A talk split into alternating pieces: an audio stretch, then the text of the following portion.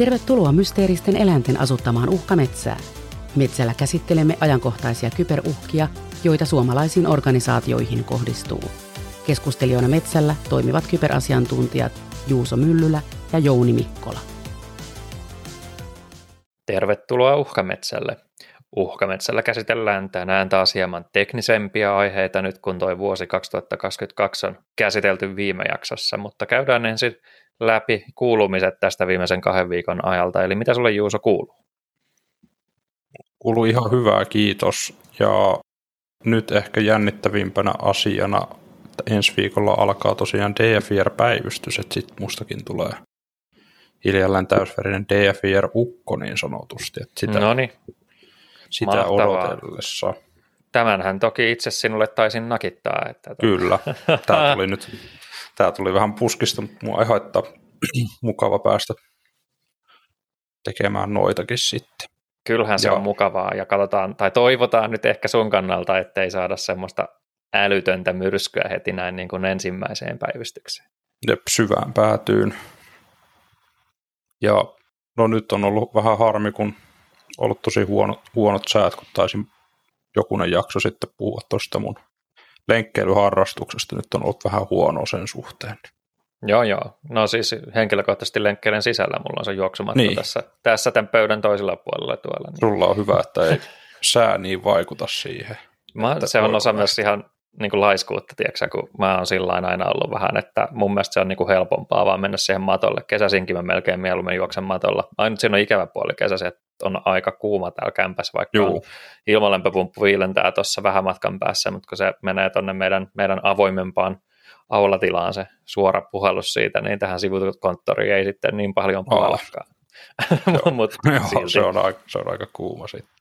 Joo, ja varsinkin kun siis mä kuuntelen paljon äänikirjoja muun muassa tällaisia silloin, kun mä tuossa juoksentelen, ja, ja, ja mulla on siinä itse asiassa kaiutin kanssa vieressä, että sit, sit jos on kovin, kovin niin kuin kuuma, niin mieluummin sitä käytän, ja itse asiassa mieluummin muutenkin sitä käytän, kun hikoilee ja kuulokkeet päässä.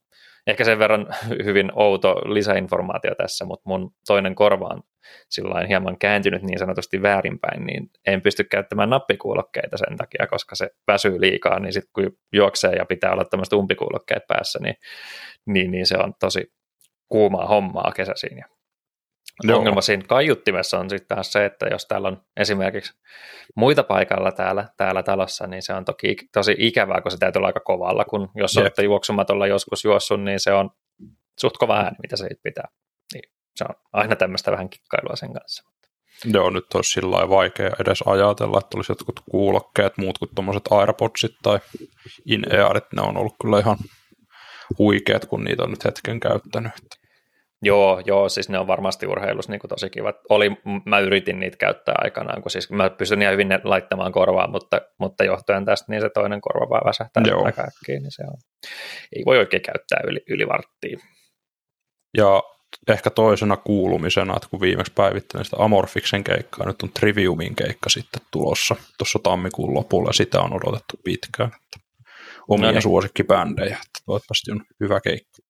Oot kova käymään keikoilla. Joo, nyt on ollut kiva, kun alkaa bändejäkin tulee taas Suomeen, niin siellä on aika kiva käydä, käydä sitten Joo. kuuntelemassa. Live-musiikin ystävä. Joo, mä tykkään itse asiassa kuunnella aika paljon, kun teen töitä, kaikkia livekeikkoja ja muita, että niitä on sillä siinä kiva samalla kuunnella. Joo, joo, okei, mielenkiintoista. Mulla on aina vaan tidalit tulilla. Ei, ei mitään niinku tuotemainoksia, mutta Niin, sä oot varmaan yksi niistä Suomen viidestä Tidal-käyttäjästä. tiedätkö miksi mä käytän tidalia? Se ei ole kompressoitu.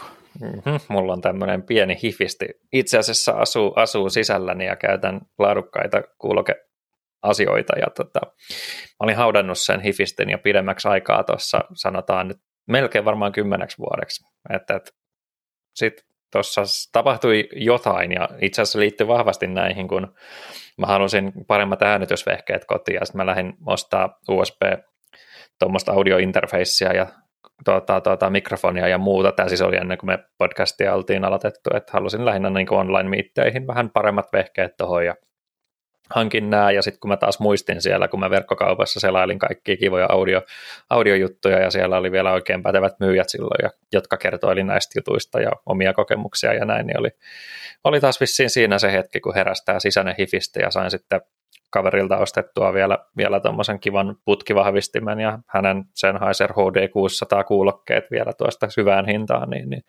se taas vähän tätä tässä lisäili. Että. Sehän nimen niin sanotusti sitten eskaloitu taas se tilanne siitä. Joo, ja mullahan on itsellä siis suhteellisen arvokkaat noin hifi vehkeet ollut jo tuossa aikaisemmin, mutta mä en ole niitä oikeastaan vuosiin käyttänyt nyt mihinkään. Huomasin vaan, että se vahvistin, mikä mulla oli, se vanha oli, oli rikki, mutta tota, esimerkiksi mulla on tuommoiset vanhemmat about 700 euroa uutena maksaneet kuulokkeet tuossa sitten Oho. vielä näiden Sennheisereiden kaverina. se on. Aikanaan tuli kuunneltua paljon CD-levyjä ja muita, mutta silloin no mennään taas vähän syvälle mun entiseen tai elämääni, niin yhdessä muutossa sitten myin, myin semmoisen, hän mulla oli silloin 150-200 CD-levyä, niin laatikollisen CD-levyjä hyvin halpaan hintaan jollekin, joka ne kotoa silloin haki pois, että minun musiikkikokoelmani silloin lähti, mutta en kyllä sitä enää kaipaa. Mitäs musiikkikokoelman kuuluu? Minkälaista musiikkia? Silloin kuuntelin hyvin paljon progea ja, ja kaikkea niin kuin metalli, metallirokkityyppistä musiikkia. En niin kuin semmoista ehkä niin heviä kamaa, mitä sä tunnut kuuntelevan, mutta tota, myöskin vähän sen puolesta, että siis joku In Flames esimerkiksi oli, oli ihan miele, miellyttävää, vaikka pääsääntöisesti sitten enemmän sinne prokehtavaan suuntaan menikin. Nykyään kuuntelen noiden lisäksi erittäin paljon erilaista elektronista musiikkia. Kuulostaa hyvältä, että on tuommoista vähän vaihtelua mä kuuntelen tosi laidasta laitaa muutenkin. no iskelmä, iskelmä ei kyllä, ja itse asiassa vähän tota, toi räpinkin kanssa mulla on ongelmia, että mä en oikein niin kuin, mä en ole päässyt siihen räppijunaan, mikä nykyään on hirveän muodikasta. Joo. Mutta oliko sulla läpi... muita? Ö, ei mulla muuta, niin hypätään sun kuulumisiin. Mitä sulle on nyt tässä parin viikon aikana tapahtunut ja käynyt? Joo, tota, mä taisin kertoa, kertoa puolet sun ajasta niin oma historiaani tässä, mutta viimeisen parin viikon aikana niin, niin on, ei, ei tässä varmaan niin kuin mitään ihmeellistä, että hyvä fiilis on ja kiva olla uuden vuoden puolella niin sanotusti, mutta tota, ei nyt varmaan mitään kauhean ihmeellistä ole sitten tässä vaiheessa kerrottavaa, että joo, ö, sanotaan nyt näin, että on mukavia asioita luvassa, mutta tota, niistä en, en nyt, nyt vielä mitään aio avata.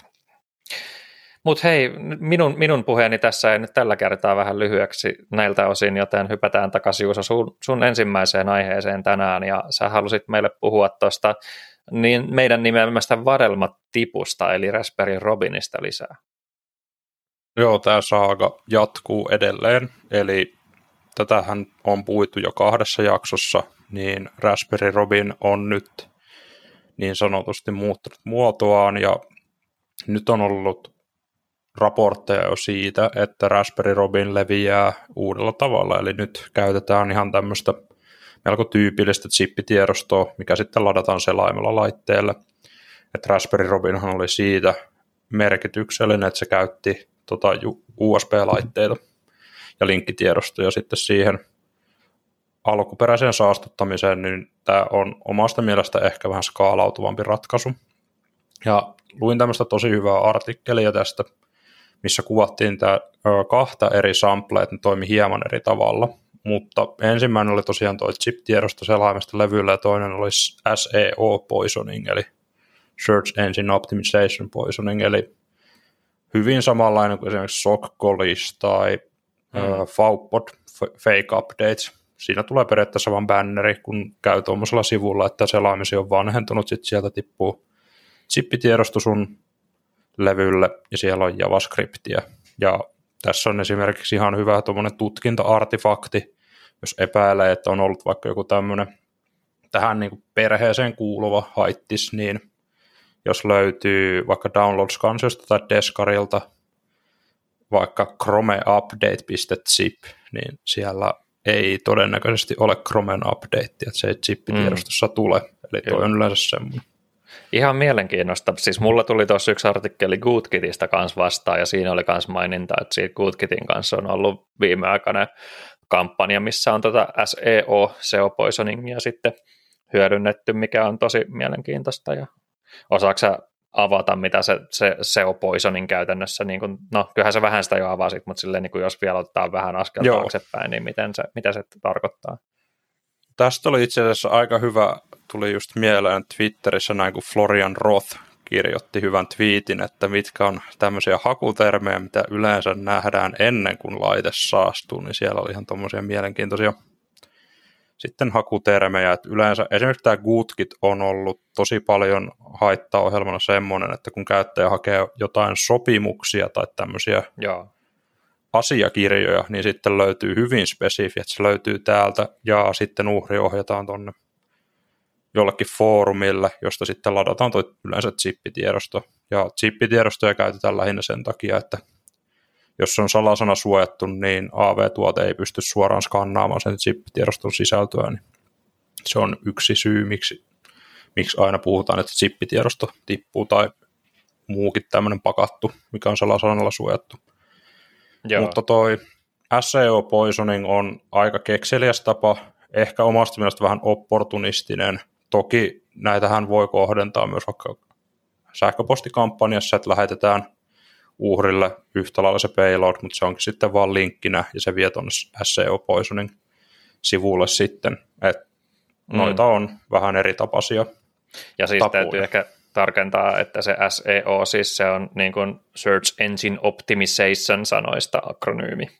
Eli, eli, eli se ehkä myös vähän avaa sitten, avaa sitten sitä, sitä tota, mistä tuossa on kyse. Ja mun on pakko sanoa, että toi SEO on mulle vähän vieras. Varmaan ehkä, jos täällä on enemmän tuommoisen niin kuin web, web-sivuoptimoinnin, hakukoneoptimoinnin kanssa työskenteleviä kuulijoita, niin osaavat varmasti niin kuin ton ymmärtää hieman paremmin, mutta tota, mulle toi SEO-terminä tietysti, kun mä sitä blogia kirjoittelen, niin mulla on siellä jotain SEO-optimisointi lisäosia siellä WordPressissä, mikä sitä pyörittää, mutta eihän mä niistä oikein mitään ymmärrä. Muuta kuin sen, että ymmärtääkseni se tarkoitus niissä on nimenomaan se, että niillä nostetaan, niin siis se legit käyttö, että niillä nostetaan sitten niitä omia, omia sivustoja sitten korkeammalle tuolla hakutuloksissa, mutta en ymmärrä.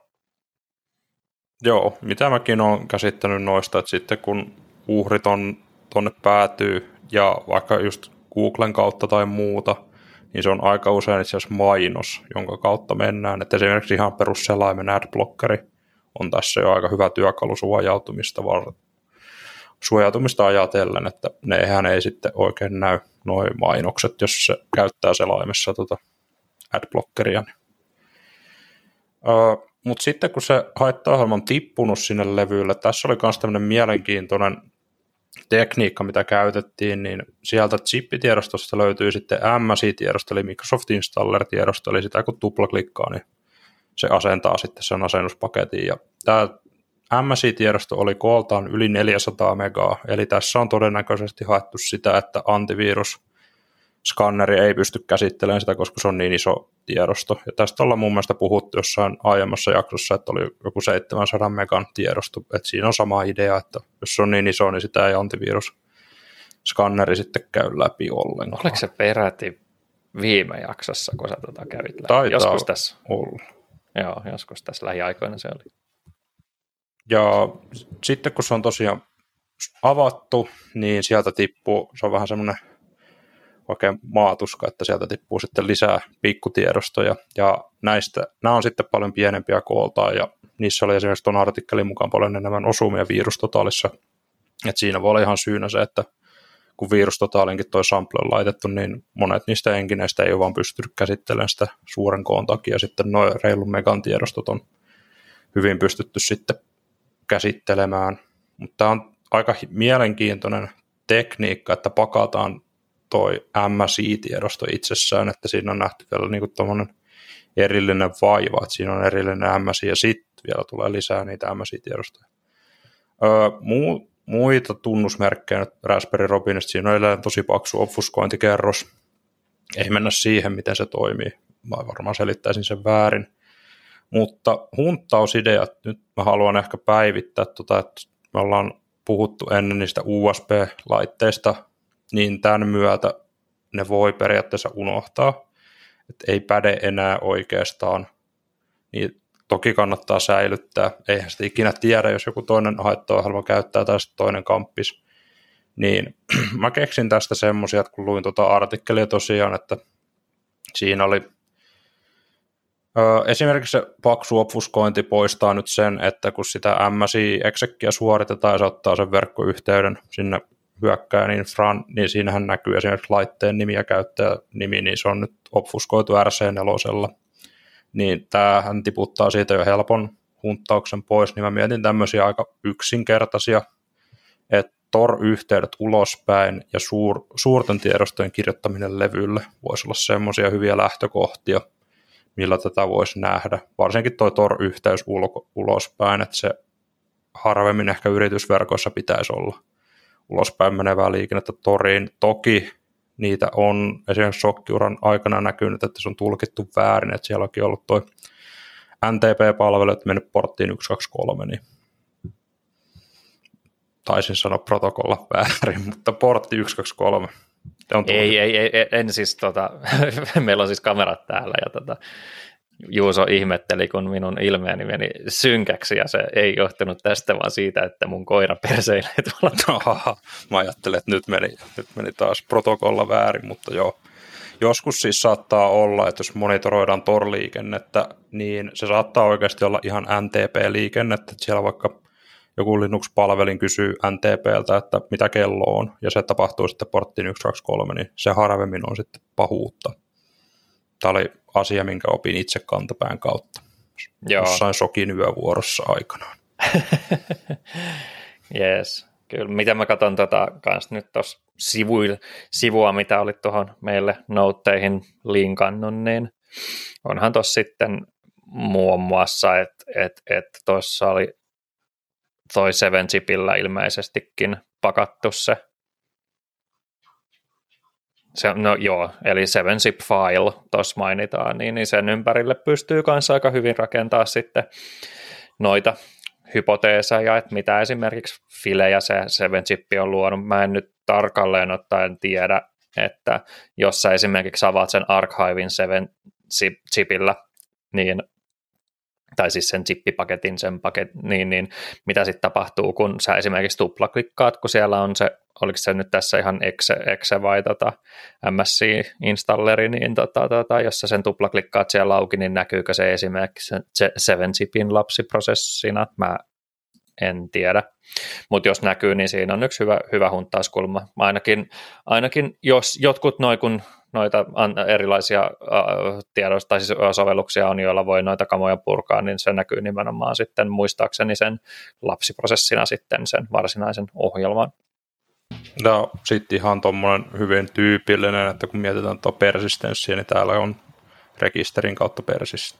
Ei, hetkonen, nyt sekoitin, ei ollut persistenssi, vaan sinne rekisteriin kirjoitetaan tuommoiseen multimedia active sitten, että se on niin sanotusti merkki, että tämä laite on jo saastutettu, että jos laite saastuisi uudestaan, niin se tsekkaa tuon rekkariarvon, että onko siellä ykkönen vai nolla pystyssä. Okei, mielenkiintoinen. Joo, sekoitin heti, näin vaan rek- rekkarin tuolla, niin ajattelin heti, että siellä on varmaan persistenssimekanismi, ja lukenut lausetta loppuun. Joo, ja toihan on, kans katsoo, niin toi perus Rande LL32 ja Regas VR32 on mainittu, mistä me ollaan paljon puhuttu, ja ne on, ne on kyllä semmoinen toistuva näissä nykyaikaisemmissa no en mä nyt enää jaksa puhua nykyaikaisemmista, mutta siis näistä niin kuin nykyään aktiivisista, aktiivisista loadereista, niin lähestulkoon kaikki hyödyntää noita jollain tavalla jonkun pahuus.dll lataamiseen. Ei nyt kaikki, mutta tota suuri, suuri, suuri prosentti kuitenkin, ja noi on itselle kanssa yksi semmoinen hanttauskohde, jos miettii nimenomaan varsinkin tätä initial access-vaihetta, eli sitä vaihetta, kun se hyökkäys alkaa, mutta, tai siis, no, joo, no kuitenkin silloin kun se saastutetaan se kone, sanotaan näin, tai päästään sinne ympäristöön kiinni. Mutta sitten myöskin, myöskin jotkut, mitä mä oon tuossa niin nähnyt tutkintojen aikana, niin jotkut noista haittaohjelmista käyttää sitä myös siihen sen persistenssillä, sen, sen varsinaisen haittaohjelman laukaisemiseen myös jatkossa, eli voidaan vaikka kirjoittaa se autorun key sinne rekisteriin ja siellä sitten laukastaan sillä vaikka sillä randl 32.exillä se pahuus.dl ja sehän on, on, on sitten myös joskus mielenkiintoisesti ollut kirjoitettuna rekisteriin se DLLn sisältö, mikä on ihan hauskaa, mutta ei sekään nyt kauhean steltiä vielä ole. Tuli just mieleen, että kun me ollaan puhuttu paljon näistä MSI-paketeista ja sitten on DLL, niin ootko nähnyt kuinka monta kertaa DFIR-tutkinnossa esimerkiksi ihan rehellisen Exen, että haitti olla suoraan että tuplaklikkaat, että tapahtuu? Silleen, että se on niin tuolla tavalla sinne koneelle saapunut se exe ja sitä on käyttäjä tuplaklikannut, niin en kyllä muista nähneeni. Jep. Mutta tota, huomioiden kuinka pitkään tätä tuli tehtyä, niin en nyt yhtään ihmettelisi, jos vaan en muista, että kyllä se saattaa olla, että sellaisiakin on ollut.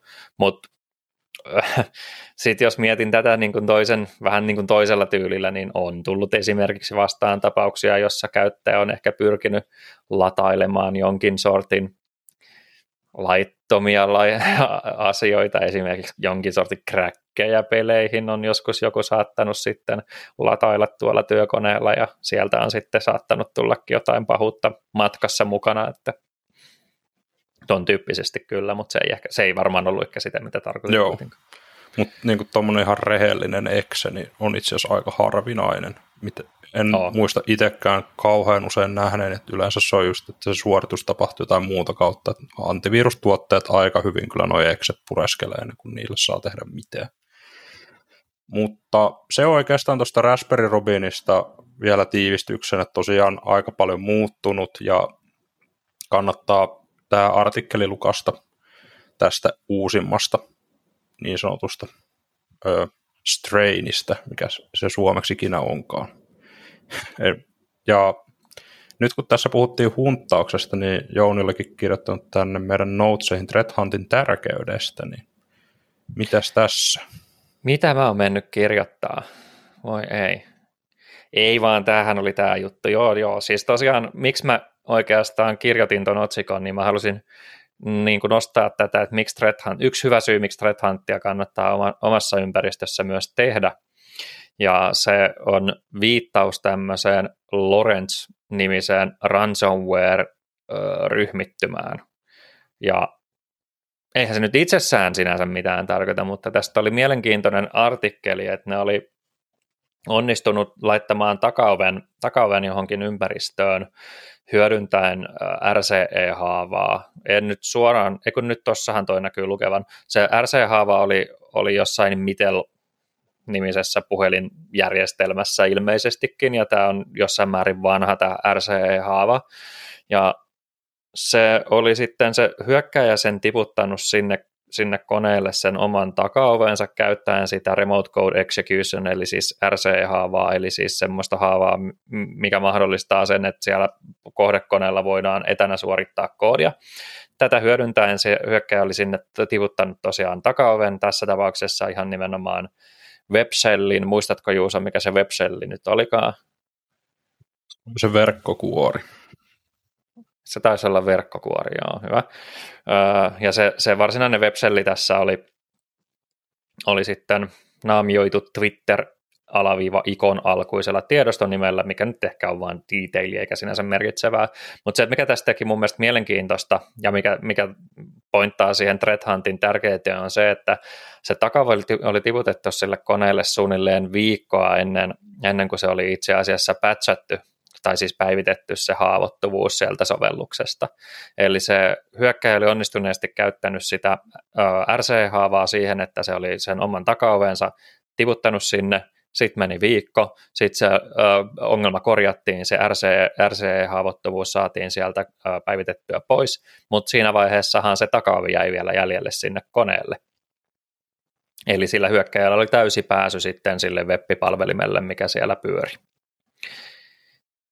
Tästä sitten päästään sen threat huntin tärkeyteen, eli tämmöisiä instansseja muun muassa voidaan sitten aika mukavasti tuommoisella hyvällä proaktiivisella metsästysohjelmalla saada kiinni. Sinänsä niin kuin metsästysmielessähän tämä todennäköisesti oli aika, aika simppeli löytää. Yleensä noin on noin websellit aika helppo sieltä paikantaa. Ei toki aina, kyllä ne voi olla aika stelttejäkin, ja tässä ei sinänsä puhuttu esimerkiksi siitä, että mikä se on mikä se on se oikeastaan se kohdepalvelinen, että oliko se Apakhe vai oliko se jotain Iissiä vai oliko se jotain muuta. Varmasti olisi selvinnyt, jos olisi jaksanut sen varsinaisen sovelluksen sielun elämään tutustua, mutta en jaksanut, laiskotti. Mutta just se, että just niin kuin jos sulla on se hait- äh, metsästysohjelma ja sä metsästät tämän tyyppisiä asioita, niin sillä sitten olisi varsin hyvä chanssi saada tämmöisiä uhkia sitten kiinni. Tässähän oli myös mainintana, että tota, tämä on melko todennäköistä jopa, että tässä on ollut niin sanottu uh, Initial Access Broker, Juuso suomenamalle se. Öö, en, ensipääsy välittäjä. Hyvä, se varmaan selitti terminkin samalla. eli, eli se on sen tyyppinen uhkatoimija, joka enemmänkin keskittyy siihen, että se saa jalansijan yrityksiin, saa jalansijan verkkoon ja sen jälkeen se tuolla pimeässä verkossa sitten myy sitä pääsyä sitten jollekin muulle, muulle ryhmittymälle. Ja tietysti ne muut ryhmittymät hän aika usein on sitten nimenomaan edelleenkin näitä ransomware-gruppeja. Ei, ei mennä siihen, ei me halua niistä enempää puhua. Mutta tosiaan tässä oli semmoista veikkailua, että se olisi saattanut olla sen tyyppinen ryhmittymään, eli se on niin kuin sit saanut sit vasta myöhemmässä vaiheessa sen pääsyn myytyä toiselle ryhmittymälle, ja että se hyökkäys on sen takia al- alkanut vasta kuukausia myöhemmin käytännössä. Itse webselli oli tosi yksinkertainen, y- yhden rivin PHP-pohjainen webselli. En, en nyt ihan tuosta kuvasta tunnista mikäli mutta en, en, en tiedä. En tiedä. Ihan siisti juttu sinänsä toi no en tiedä onko siisti oikea sana, mutta mielenkiintoinen juttu toi kyllä, että tota siellä, on, siellä on sitten tuommoinen pidemmän aikaa ollut tuommoinen saatavilla oleva takaovi, mutta sitä on sitten hyödynnetty vasta paljon myöhemmässä vaiheessa. Näyttäisi myös, että toi haavoittuvuus, mitä tässä on hyödynnetty, on Linux-pohjainen tai toi Mitel, mikä olikaan, niin voisi peikata, että se on just joku Linux-palveli, mihin toi on sitten tiputettu. Toi. No se ainakin vähentää vaihtoehtoa, sitten se todennäköisesti ei ole ainakaan se IISSI, se, mikä se on se palvelin siellä ollut, mutta joka tapauksessa niin kun samat lainalaisuudet, mehän silloin joitain jaksoja sitten juteltiin nimenomaan tuosta jo tuosta websellien metsästyksestä, mutta se oli tosi vahvasti, se oli siis IISin päälle silloin, kun se oli liittyväinen siihen Exchange-palvelimeen, mutta samaan tyyppisesti mun mielestä niitä pystyy sitten kyllä metsästelemään tuon muidenkin web-palvelimien ympärillä vähän samantyyppisiä lainalaisuuksia noudatellen. Mutta mä luulen, että tuossa ei sillä ollut mitään kauhean ihmeellistä, että just se mitä mä halusin tuosta nostaa on se, että tämä on niitä juttuja, minkä takia tuommoinen proaktiivinen hanttaus on tosi tärkeää. Toki täytyy ehkä myös tuohon sitten nostaa vielä, vielä viimeisenä, että, että näiden RC-haavoittuvuuksien kanssa olisi tosi tärkeää, että jos sun verkossa on tämmöinen havaittu, varsinkin jos puhutaan noista unauthenticated, eli semmoisista RC-haavoista, mitkä ei vaadi tunnistautumista, ei vaadi tunnusta ollenkaan, niin, niin jos semmoinen sieltä verkosta löytyy, niin se olisi sitten hyvä ensinnäkin toki estää sen käyttö nopeasti, mutta myös sitten aika nopeasti tutkia, että onko sitä hyväksi käytetty. Nämä on aika suosittuja sitten erilaisten uhkatoimijoiden toimesta kuitenkin. Tämä tällaisten hyväksikäyttö ja sitten kun se on yleensä sitten aika automatisoitu se hyökkäyspolku sinne, sinne tämmöisen haavan ympärille tehtynä, niin, niin sen takia nämä olisi aika syytä sitten tarkastella. Mutta heräskö sulla jotain mieleen? Joo, tuosta tuli itse asiassa vähän sattuu itse asiassa olen toista kautta, mitä koitin vähän miettiä tuommoisia web hunttausjuttuja tällä viikolla, niin just katsoa noita erilaisia HTTP-pyyntöjä, että mitä menee ylipäätään ulkoverkkoihin ja muuta, mutta se on ihan äärettömän äänekästä ja en vielä keksinyt oikein sellaista järkevää tapaa filtteröidä sitä, että joko siinä jää sitten liikaa tuloksia pois, mutta esimerkiksi tässäkin on käytetty HTTPtä, eli sen sisällön pitäisi pystyä näkemään, jos se on ihan HTTP-protokollan yli mennyt, esimerkiksi proxylogeista sen sisällön, että jos esimerkiksi siemissä logitetaan,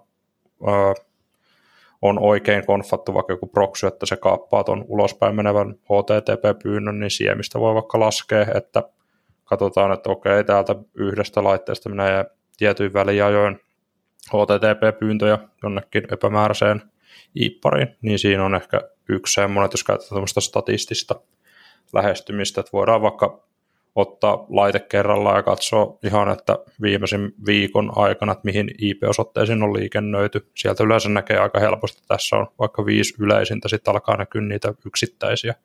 Ja sitten jos on vaikka just toi proxylogi, niin sieltähän näkee sitten vaikka tuota HTTP-pyyntöä, että sitten katsoo, että hetkona, mitäs täällä liikkuu, niin tuossa on esimerkiksi yksi hyvä, mitä voisi koittaa toteuttaa. Joo, Kyllä, kuulostaa ihan järkevältä.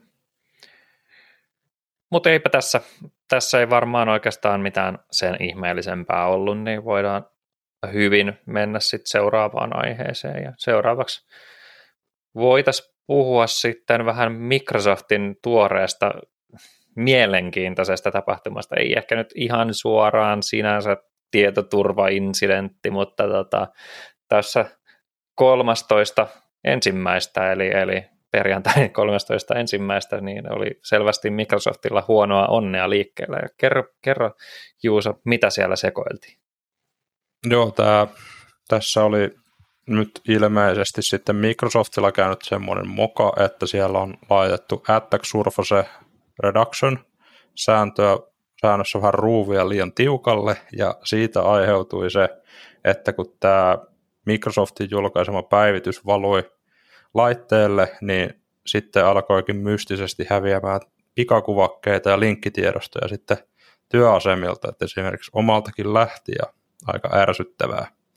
Tässä just ennen tätä nauhoituksen aloittamista kirosin sitä, että mulla on kaikki, kaikki selaimet jossain huk- hukkunut, niin tässä ehkä, miksi mä otin tämän muutakin kuin, että osuu omalle kohdalle, ja tämähän oli siis ihan maailmanlaajuinen incidentti, ja toivon kaikkea hyvää syysadmineille, jotka joutuu tätä sotkua selvittelemään sitten. Ei, ei ole varmasti helppo rasti. Niin ehkä toi kuitenkin, että kyseessä oli Microsoftin julkaisema virhe, että mikä mahdollinen efekti siinä olisi, jos sieltä oltaisikin puskettu jotain haitallista koodia, että oltaisiin suoritettu kaikissa Windows-laitteissa miljoonissa ympäri maailmaa, että kuinka suuri riski tuossa on. Että kun mm. mietitään, että tämä oli nyt sillä aika harmiton, että vähän linkkitiedostoja hävisi joku. Se oli yllättävän pitkälle siis, tai erilaisia vaikutuksia, mitä se aiheutti. Siis se ei ollut vaan toi, mitä sulle tapahtui, mutta mulle raportoitiin tosi kummallisia erilaisia asioita. Tuossa kun työpäivää lopettelin vielä, niin esimerkiksi se ei toiminut enää se tarkastus noille dokumenteille, se mitä se tekee se Microsofti aina tai Defenderi aina, niin se julkisesta, no julkisesta lähteestä, mutta kun on ladattu jostain se dokumentti ja sitä yrittää avaa, niin siellähän on ylhäällä se, että odota sata vuotta tarkastaa dokumentin ennen kuin saat editoida sitä. Niin, niin eräs kollegani tuossa kommentoi, että joo, että se ei niin kuin mene loppuun ikinä hänellä, hän ei pystynyt esimerkiksi niin kuin mitään tiedostoja muokkaamaan. Ja eihän siinä, jos nyt ei yksittäinen ihminen pysty jotain tiedostoa muokkaamaan, mutta mulle ainakin heti tuli siihen mieleen, että mitä kaikkea muuta tämä oikeasti aiheutti sitten, että voi olla erilaisia vaikutuksia. Ja sitten tietysti kun joku, joku tarpeeksi korkeatasoinen henkilö, joka on tekemässä jotain hyvin tärkeää, jolla on hyvin tiukka deadline ja se ei sitten onnistukaan sen takia, että siellä on joku tämmöinen juttu juttunen tulee itselle mieleen esimerkiksi tietysti aika usein viime hetkessä palautettavat RFP-vastaukset, esimerkiksi Request for Proposal siis, eli vastataan asiakastarjouksiin, ja niissä sitten aika usein on, tai silloin tällä nyt ainakin saattaa mennä sinne viimeisiin hetkiin, ja sitten jos esimerkiksi menee iso kauppa sivusuun sen takia, että ei pystytty sitä sitten Microsoftin bookin takia palauttamaan sitä lomaketta, niin onhan se harmillista. Toki näissä nyt tietysti täytyy aina järkeä, järkeä käyttää ja uskon kyllä, että aika usein se esimerkiksi se potentiaalinen asiakas on sitten ihan ok sen kanssa, kun selittää, että hei, että oli tämä tämmöinen juttu, niin varmasti saa ehkä sitten kuitenkin ne palautetuksi, mutta tuli vaan mieleen yksi esimerkki, ja mä veikkaan, että noita on sitten loppujen lopuksi paljon tuollaisia, mitä, mitä tämä voi sitten aiheuttaa. Joo, toi on tosi niin kuin valtava skaala, että mitä vahinkoa voi aiheutua pienestä virheestä, kun mietitään näitä toimittajia, joiden ympärille niin kuin monet ympäristöt on rakennettu, että se on aika lailla single point of failure, jos mietitään, että esimerkiksi tuo Defender on aika monella Windows-työasemalla, kun puhutaan yritysverkoista, niin siinä on aina se vaara, että, mutta tämä oli toivottavasti tämmöinen kertaluontoinen, ei kauheasti tapahdu tulevaisuudessa, mutta aina kun on tämmöisiä tuotteita tai vaikka agentteja asennettu miljoonille laitteille, niin siellä on aina se mahdollisuus, että sieltä sitten jotain sinne kuulumatonta päätyy laitteelle ja se onkin sitten eri asia, että mitä sieltä sitten tulee. Että esimerkiksi tuli mieleen toi ei viime kesä, vaan sitä edellinen toi, sanos nyt tämä MSSP, missä oli ransomware. Oliko se kaseja? Ju, just se, kaseja tapaiset asiat, että se voi olla Joo. semmoistakin pahimmillaan sitten. Joo, joo, ja siis toi supply chain kompromissihan on sinänsä tosi semmoinen, semmoinen iso asia, ja semmoinen, mikä kuitenkin kannattaa huomioida, että eikö Maerskikin aikanaan se todella ehkä maailman parhaiten tunnettu ransomware-hyökkäys, niin muistaakseni alkoi myöskin sillä, että, että tota heidän toimittajansa järjestelmä oli murrettu, jonka kautta pystyttiin sitten tartuttamaan Maerskin koneet. Joo, tällaista mäkin muistaisin.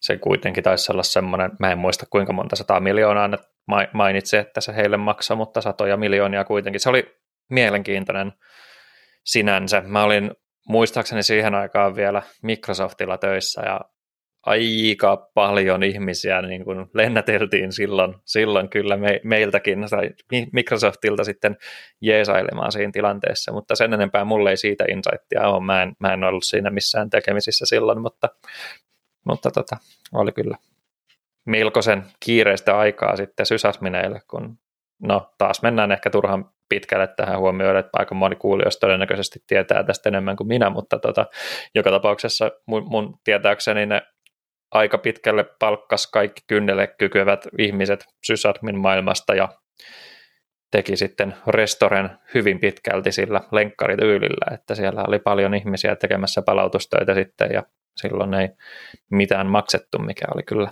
tämä oli tosi siisti juttu sinänsä ja mielestäni täysin oikea päätös. Joo, no, noita on aina hieno kuulla tämmöisiä historiallisia tapahtumia, mitä tapahtuu tosi harvoin. Mm. Sitten nähdä, että mihin kaikkeen pystytään tulla, kun oikein Kyllä. koordinoidaan. Joo, ja ei siinä. Kannattaa pitää mielessä, että tässäkin olisi, jos olisi vähän väärät kortit ollut vielä pelissä, niin on kyllä mahdollisuuksia vaikka mihin. Jep. Öö, siitä ei ehkä sen enempää kuin siinä, sinänsä mitään konkreettista ollut. Että suht hassu, hassu sattuma, että just ennen tätä nauhoitusta sitten oli tuommoista tuommoista hämminkiä. Öö, yes. Mites loppuun tämmöinen aika eksoottinen nimi APT-ryhmällä? Dark Ai Pink. Pimeä pinkki. Kyllä. Pimeä vaaleanpunainen on parempi. Kyllä. Pimeä vaaleanpunainen panteri. Joo, Sehän hyvä. Rolls of the tongue, niin kuin. Joo, ei, tämä oli mun nosta. Öö, miksi nostin? Pitäähän nyt uusi APT, Advanced Persistent Threat-ryhmä, nostaa meille tänne puheisiin. Että, öö, aloitetaanko siitä, että tähän nyt ei ole ihan kauhean todennäköistä, että tämä ihan kauheasti täällä meillä päin vaikuttaa, että uutisen mukaan raportoidusti toimii tuolla APAC-alueella eli, eli Aasian suunnalla sitten, eikä, eikä täällä Euroopassa tai no niin, länsimaissa yleisesti ottaenkaan. Mutta tota, tämä oli myös mielenkiintoista, että tuossa oli mainittu tuossa uutisessa, että se käyttää epätavallisia taktiikoita, tekniikoita ja toimintatapoja, proseduureja, TTPitä, joskin sitten kun mä kävin tätä uutista vielä läpi, niin mä nyt en ole ihan kauhean varma, olisi ne nyt niin epätavallisia, mutta, mutta tota, tämä kohdentaa hyökkäyksiä lähinnä tuonne armeijaan ja valtionhallintoon toimii tosiaan APAC-alueella, joten ihan kauheata paniikkia ei varmaan meidän kuulijoissa aiheuta. No, en tiedä aiheuttaisiko vaikka, vaikka toimisi kuinka Euroopan alueella, kun näitä alkaa niin paljon ole. Mutta tota, varsinainen haittaohjelma, mitä tässä käytetään, niin se on siis ihan, ihan heidän omaa käsialaa niin sanotusti, ja se on sitten sellaista, mikä on uutta nyt ainakin, ja, ja, ja toimii lähinnä information stealer-tyyppisesti, eli varastelee tietoa, näitä perusselain selain, ää, tiedostoja ja kaikkea passpassuja ja muuta, muuta tylsää. En lukenut tai ainakaan en sisäistänyt hirveän hyvin, mitä kaikkea pyrkii varastamaan. Totesin vaan, että se on, se on siis information stealer, eli informaation varastaja tuoteperheen tai ryhmän, ryhmän haittaohjelma sitten. Ja tässähän on toki sama kuin varmaan näissä kaikissa nykyään, että sillä on C2-yhteys, että se voi sen varastamansa datan sitten jonnekin lähetellä ja ihan varmasti pystyy myöskin komentokanavaa pitkin vastaanottamaan muita komentoja, eli sinänsä kyllä niin kuin siinä on potentiaalia sitten myöskin saada hyvinkin laajamittainen hyökkäys. Ja, ja tuossa on nähty todella erilaista työkalua sitten, jotka, jotka myöskin pyrkii potentiaalisesti sitten muu, saastuttamaan noita USB-laitteita ja sen myötä sitten saastuttamaan myös muita koneita. Tuleeko sulle Juuso mikään haittaohjelma tuosta toimintatavasta mieleen? Raspberry Robin siitä heti tuli mieleen. Ja mehän taidettiin sivuta tämmöistä Aasian suunnalla ollutta haittaohjelmaa jokunen jakso takaperin, missä oli just nämä USB-laitteet. Totta, mutta se ei tainnut olla tämä. Ei, ei ollut, se oli eri, eri asia, mutta tuli vaan mieleen, että suht samalla Joo. geolokaatiolla tuota USB-kanavaa sitten käytetty. Se on jännä, miten toi on taas tullut sillä lailla mutta joo, ei se, ei se mitään. Mutta tämä on aktiivinen on ollut suunnilleen tuosta kesäkuusta lähtien tai siitä lähtien niin kuin tuohon joulukuuhun asti tässä oli raportoitu heidän tekemiä hyökkäyksiään ja, ja, ja varsinainen hyökkäys alkaa eri tavoilla. Esimerkiksi isotiedostossa ollut tuommoinen XML-dokumentti on mainittu tai dokkidokumentti ja, ja, ja sieltä on sitten latailtu tuommoinen haitallinen DLL-tiedosto, joka on sitten loadattu käyttöön. Tässä lukee sideloading, mutta ei niin kuin silleen hirveän paljon enempää, enempää kerrota, että mitä se nyt tässä yhteydessä tarkoittaa sitten. Ja se on sitten droppailut tuommoisen MS-build-projektin, ja, ja MS-build on sitten ajettu käyttäen sitä MS-build-projektia, ja sieltä on sitten latailtu tuommoinen Kamikaka-botti, joka muun muassa sitten tuonne Telegrammiin juttelee, mikä nykyään tuntuu kanssa olevan kauhean muodikasta.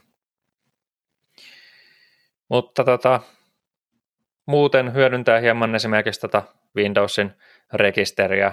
Mä en nyt tiedä ihan täysin, en nyt ehkä ymmärrä, mitä tämä hakee, tämä, tämä tämmöinen add autologon commands to launch msbuild.exe, että tarkoittaako tämä nyt, että täällä on ranki luotu sitten persistenssiksi, joka sen laukaisee tuolta rekisteristä, mutta voi olla, että mä en nyt ymmärrä jotain terminologiaa, tai sitten tässä artikkelissa itsessään on ehkä käytetty vähän huonoja termejä, mutta, mutta joka tapauksessa rekisteriin latailee, latailee sitten jotain, josta sitä maittista sitten myöskin ajellaan.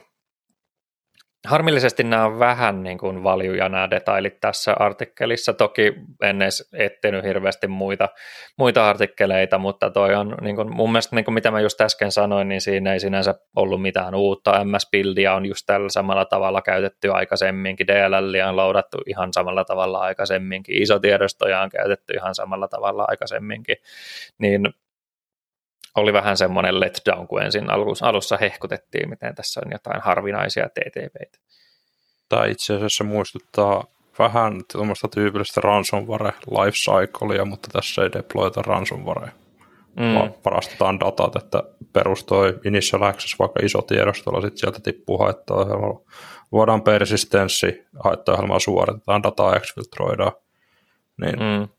ei toi ehkä omasta mielestä niin erikoinen ollut, että mitä markkinoitiin, mutta mielenkiintoinen esimerkiksi just toi, että käytetään Telegrammia tuohon. Sitähän ollaan myös tässä jokunen jakso sitten puhuttu, että epätavalliset yhteydet Telegrammiin Kyllä. voi olla merkki pahuudesta. Näin on. Ja se, mikä mua nyt jäi vähän ihmetyttää, että miksi tämä nyt on APT-ryhmä sitten? Olisiko se sitten joku Threat Intel Pulju katsonut, että kun kohteet on tuommoisia aika hallinnollisia ja ei ole ehkä rahallinen motivaatio, että onko se sitten mielletty saman tien APT, että haetaan jotain poliittista, poliittista kulmaa, kun ei haeta rahaa, mikä tuntuu olevan se yleisin. Mm. No siitähän se varmasti tulee. Itse asiassa tuossahan toi lukee niin kuin security researchers, ee, joo, eli ei se nyt se on varmaan yksi tai useampi ryhmittymä, tai siis niin noita tota, tutkijoita, jotka sen on määritellyt, eli sinänsä ihan, ihan, ihan kyllä ymmärrettävää, ja onhan toi motiivi, motiivi kuulostaa kyllä kovin vahvasti nimenomaan APT-ryhmältä, mutta tätä ainakaan tässä artikkelissa ei ole attribuoitu mihinkään maahan vielä, ja se varmaan selittää tuon nimenkin osittain, että ei ole käytetty mitään eläintermejä, mistä olisi tietysti ollut tosi kiva jutella tälleen, kun miettii meidän logoa, logoakin. Mutta en tiedä. mä vielä katson tuota toista artikkelia ihan, ihan mielenkiinnosta ja tota, en nyt ala sitä selaa tässä enempää, mutta mut tuossa oli kohdemaita, oli tosiaan mainittu, eli APAC, APAC-maita, Cambo, Cambodia, Indonesia, Malaysia, Philippines and Vietnam ja näiden lisäksi hyvin yllättävä lisäkäänne Bosnia and Herzegovina, mikä on hyvin mielenkiintoinen. Se, se ei ehkä sinne maantieteellisesti kuulu, mutta siellä se on kuitenkin. Lieköhän ollut jossain määrin vahinko, en tiedä. Mutta hyvä, ei, ei varmaan tosta enempää, vai tuliko sulle? No en mä hirveästi hunttaamisesta puhunut, mutta se MS-bildin ympärille tuossa voisi vois rakentaa, niin kuin se mulla ensisijaisesti tuli tuosta mieleen, niin, niin Joo, ei ole mitenkään... Ehkä semmoinen uniikki tässä, että kaikki muu tämmöinen on aika tyypillistä, mitä nähdään, että rekkaripersistenssit on aika tyypillisiä.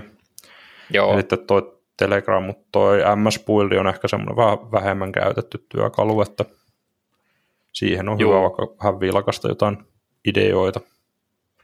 Joo, voi olla, että joku ihan perus komentorivisysteemikin mm. toimisi sen kanssa, tai yhdistelmä sitten, kun joku jostain netistä tulee joku, tai ladataan joku tämmöinen MS Buildin projektitiedosto, ja se sitten näkyy siellä komentorivillä, niin siinä voisi olla esimerkiksi jotain, mutta toi on tosiaan aika, aika useissa ympäristöissä tosi harvinainen toi pelkästään toi MS Build.exe ja sen ajaminen, niin se on jo anomalia joskus aina, ei toki ihan kaikkialla, mutta sinänsä se on aika hyvä varmaan aloituskohde.